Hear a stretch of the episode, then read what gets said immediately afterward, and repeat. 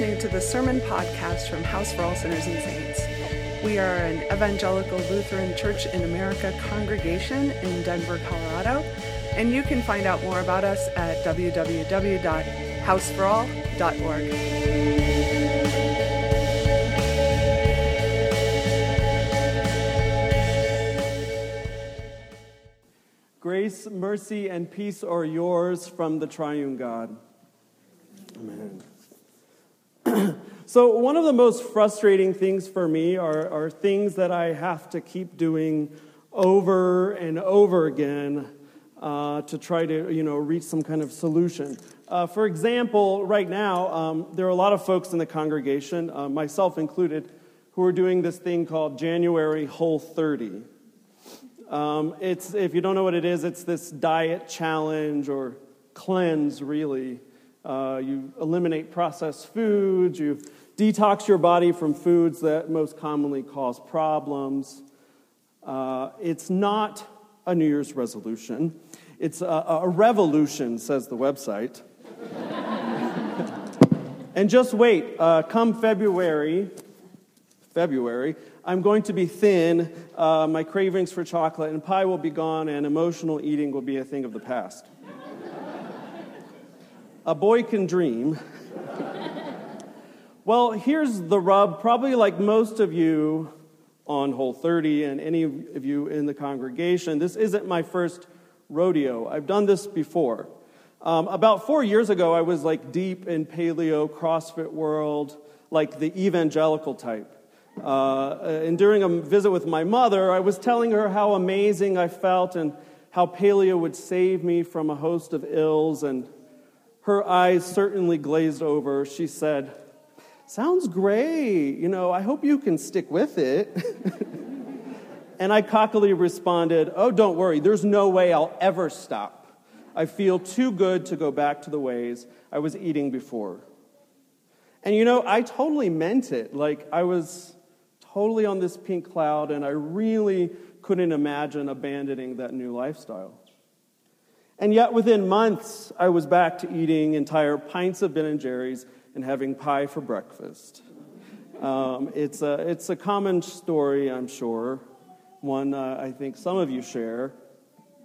There, you know, there are many things in my life that I've hoped for for a permanent, one time solution. Uh, problems with food, addiction to drugs and alcohol, struggles with depression and anxiety.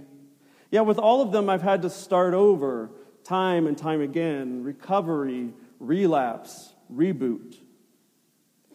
But today, uh, at the feast of the baptism of our Lord, we're here to celebrate the one solution that we don't have to do over and over again baptism. Unlike a diet or getting sober or the commitment to making your bed every day, uh, baptism always takes. It has a 100% success rate. And it's perhaps the only solution that we have that doesn't have to be repeated. In fact, it should not be ever repeated over the centuries, the overwhelming majority of Christians have unwavered that the sacrament of baptism is a one time thing, period. Our commitment to one baptism is so strong that if someone comes to me and is like, hey, I want to be baptized, but there's a small chance my parents had me baptized as an infant, I'd have no choice but to offer them this weird thing called conditional baptism.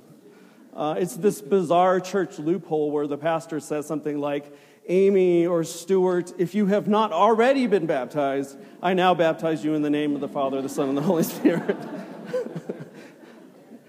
uh, the refusal of the church to rebaptize, though, it, it totally pissed me off when I joined the Episcopal Church several years ago. I badly wanted to be rebaptized, even though, you know, I had been baptized as a Baptist at eight, I had made the decision. But I had wanted to feel cleansed, you know, detoxed from the impurities of my past, the pity and hatred I once felt for non Christians, from the homophobia I experienced and internalized, and from some really awful liturgical dancing. you know, with the flags and all that stuff. but, but in, with my new progressive Christian zeal, I completely missed what baptism is at its core, which is the unequivocal, crystal clear, once and for all pledge of God's love and forgiveness.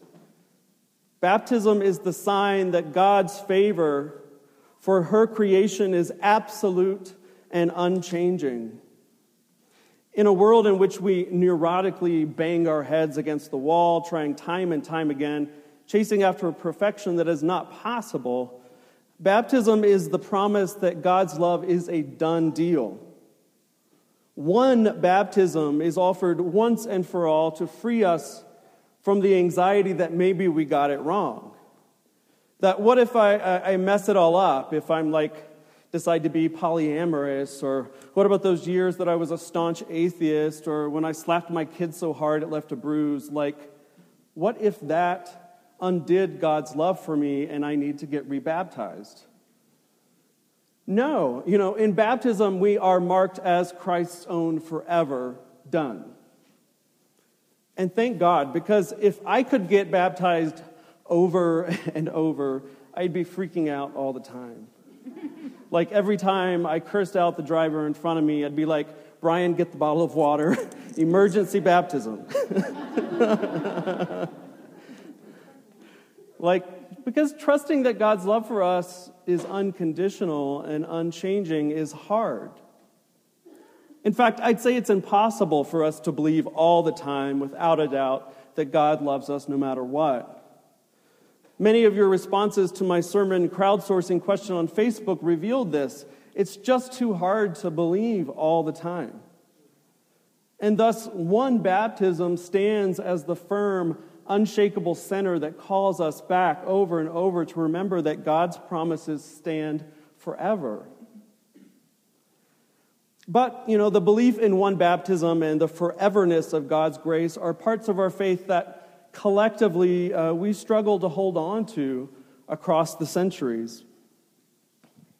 I know this because I grew up in a Baptist tradition where there was a lot of anxiety about the finality of baptism, and they practiced rebaptism. In fact, when I was about eight years old, we were sitting in church and they were doing the altar call, and my mother got up and walked forward. I was so confused. My mother had shaped my faith more than anyone else, and I had heard her story of being baptized as an eight year old girl, but there she was walking down the aisle. And within a couple weeks, uh, I watched my mom step down into a giant baptistry and be baptized with the same words that others were being baptized. I remember going home and asking her, Why are you being rebaptized? And she had lost uh, her first child. Uh, I was the first that uh, was born healthily.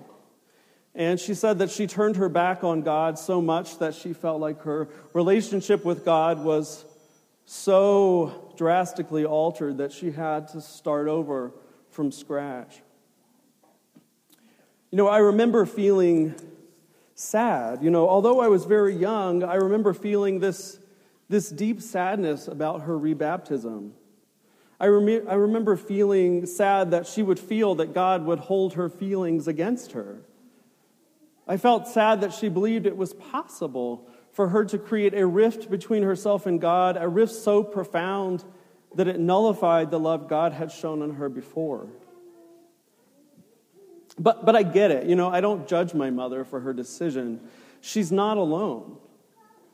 What my mother experienced is what happens when we fall into the trap of believing that baptism has anything to do with us as individuals and that it somehow moves us as individuals from a state of sin to a state of grace completely, but as individuals.